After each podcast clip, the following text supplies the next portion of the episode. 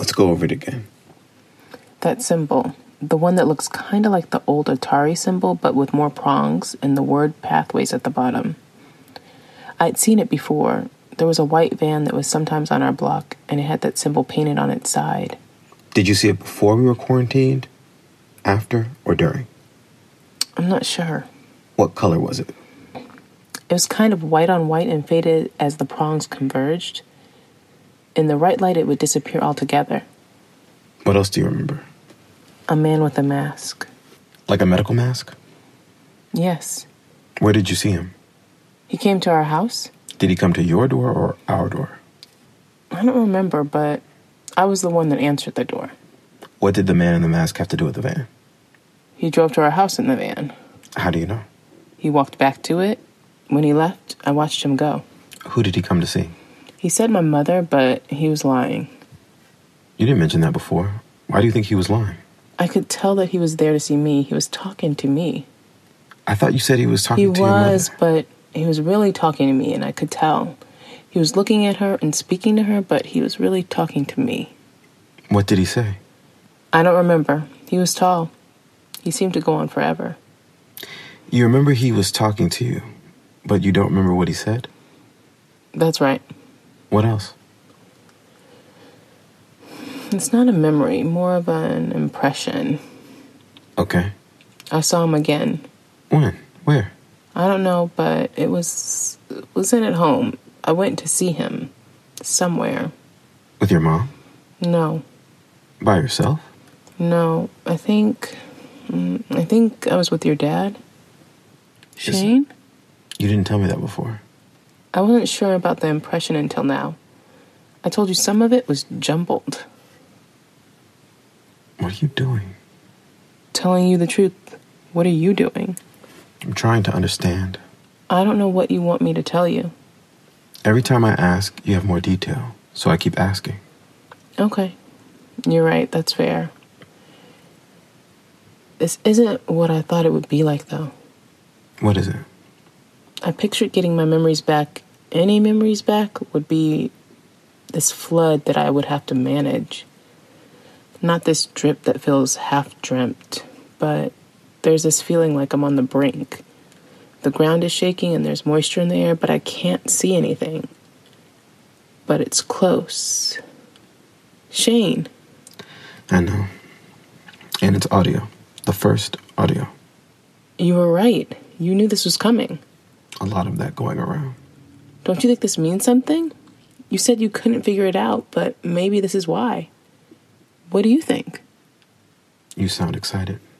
I am. I'm a little scared, but yeah, I am. Then I think we should listen.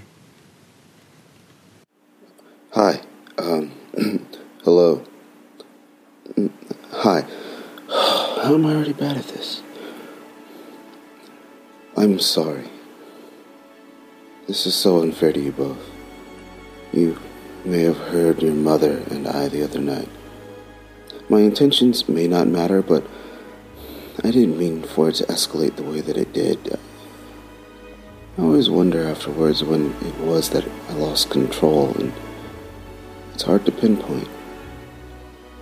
I don't know what mistakes I'm making anymore. Every morning I try to decide what the right thing to do is, and by the time the sun goes down, I still have no idea if I'd spent the day making things worse or making them better. I, I don't know what will matter most to you in however many years it will be until you hear this. It, it's supposed to serve as a time capsule, so maybe you'll be ad- adults. Maybe you'll already have kids of your own. I'd like to have that conversation with you one day, parent to parent. I'm hoping that my actions seem justified then because I can't justify them now to my two beautiful children. Your Uncle Desmond and Aunt Mara love you very much. They would do anything for you, but I know it's not the same as having me there. When this is all over, I'll sit each of you on my lap, and we'll talk about why I was away, why I left saying goodbye. You know, I was always happy with your mom. It was never a fairy tale, but man, I was proud of our story. I always felt lucky that she would even talk to me. I'd never met anyone like her. We were friends first. I would watch guys approach her, watch them struggle with the words, fumble maintaining eye contact, eventually receding until forgotten, with a resume spotlighting all of their tiny failures. I studied their advances so that I wouldn't make their mistakes, knowing I would inevitably make my own. The day I found the courage to test my thesis, man, I had rehearsed my approach like a TV host monologue. I knew where to pause for effect, for laughter, for thoughtful consideration. I'd practiced when to look away and, and when to absorb her in fullness, calibrating against creepy, fine tuning my stare into a gaze. Man, my mirror must have been so sick of me. It was a Saturday morning in the spring. We were meeting Desmond and Mara for day drinks. Not, not just them. Your uncles Frank, Juan, Serge, Marcus, Josh, Joseph, and Robert. Uh, your aunts Jessica, Jolie, Patricia, Tommy, Lolo, Eve, Tika, and Ebony. I thought there might be safety in numbers if things didn't go as planned. but back then, we were always together. We didn't need an occasion. It's so different from now. We've all dispersed like dandelion threads on the wings of wishes. And even if we hadn't, now we live in isolation. Normal feels so far away.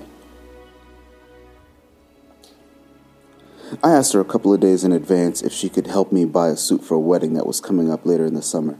I mean, she liked to clown me about how I dress, so I thought I would come across like I was taking her quote unquote suggestions seriously. I'd pick her up, we'd spend a few hours together while I tried on ties and shiny shoes. uh, she could see me look my best, but in a casual environment. I would cheat her imagination into perceiving me differently. After a morning of tailoring, I'd ask her if she could give me a you know, supplemental course, graduate with honors, or something like that. I got there 30 minutes early with Dunkin' Donuts vanilla coffee that I knew was her favorite. I would catch her off her game, you know, unprepared, shields down. Man, I was really confident when I walked up to that door. But when she opened it, shit. Oh, oh man. Sorry. God, I really hope you're adults when you hear this. It was like getting to the dragon's lair after weeks of planning on how to get out alive. She wasn't ready yet. Her hair was everywhere at once like a fuzzy star and too beautiful to stare at directly. She had on an oversized t shirt. That's it. A baggy, faded, inconsequential t shirt that managed somehow to hang on her like an heirloom tapestry. She said, Hey. And then I knew.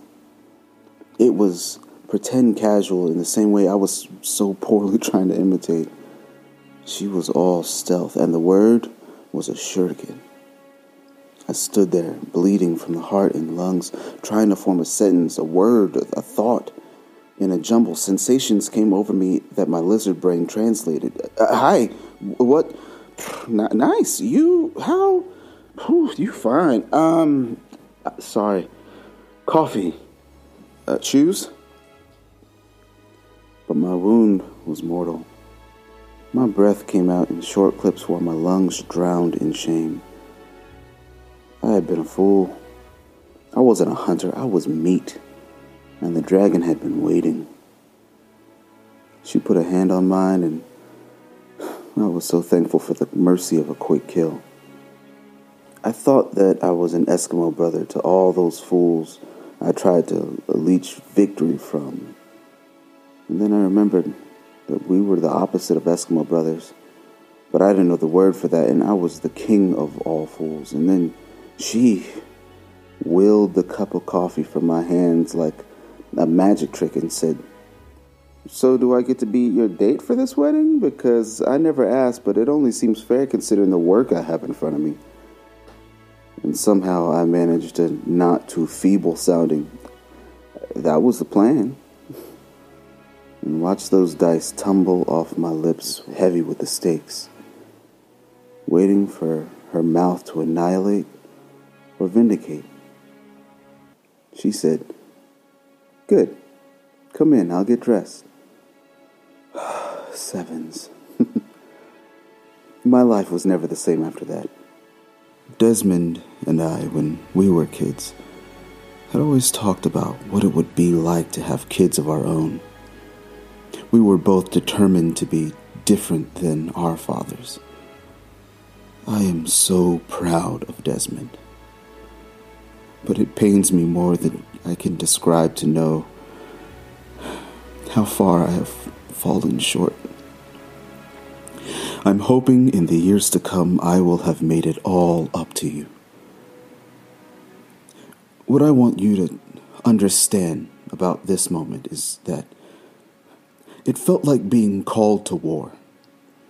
The stories you hear about Vietnam, Korea, the Gulf War, Iraq, and Afghanistan, they were all so muddy with questionable motivations and no clear goals.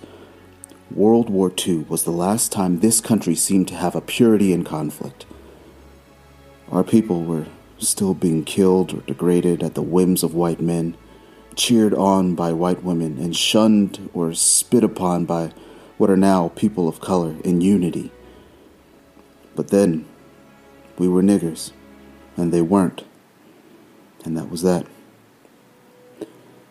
But the fight came to us, and we responded. Black pilots and infantrymen distinguished themselves in battle against an enemy that was literally attempting to destroy all non Aryans and establish a master race. Despite the circumstances of our service, serve we did, with valor and though our contribution was mostly ignored in the lifetimes of those who survived, our stories were told, and they've become sacred. This moment feels like that to me. Our people are dying at a much greater rate than whites or POCs, and so this virus has made us niggas again. Alone and vulnerable and I have never been a nigga. And my children were not born to be niggas, and I will do everything in my power to make sure that that remains the case. Because our story must be told. If we leave it for others to tell, there will be omissions, there will be faulty narratives, and there will be lies. I trained to be a nurse because I wanted to help people. Here in Dallas right now, the virus is under control, but in New York, it's like something out of a Black Mirror episode. I left last week to try and help make a difference. Please don't misunderstand me. I am not a hero. I am no slayer of dragons.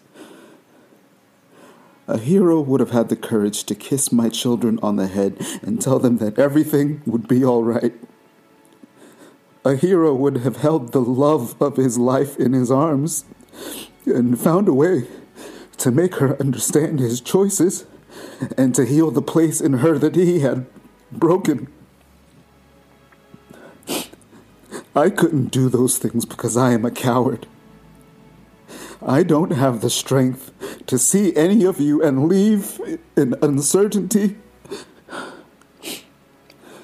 my optimism can only breathe in a space of limited consequences. Outside of that, I'm as lost as anyone else. And my bravado has always been a watery illusion.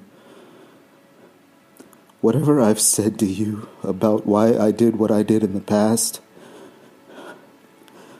I hope this clarifies it in some way that will be meaningful to you. If this is the last time you will hear my voice, then know that I regret it. I regret all of it. I love you.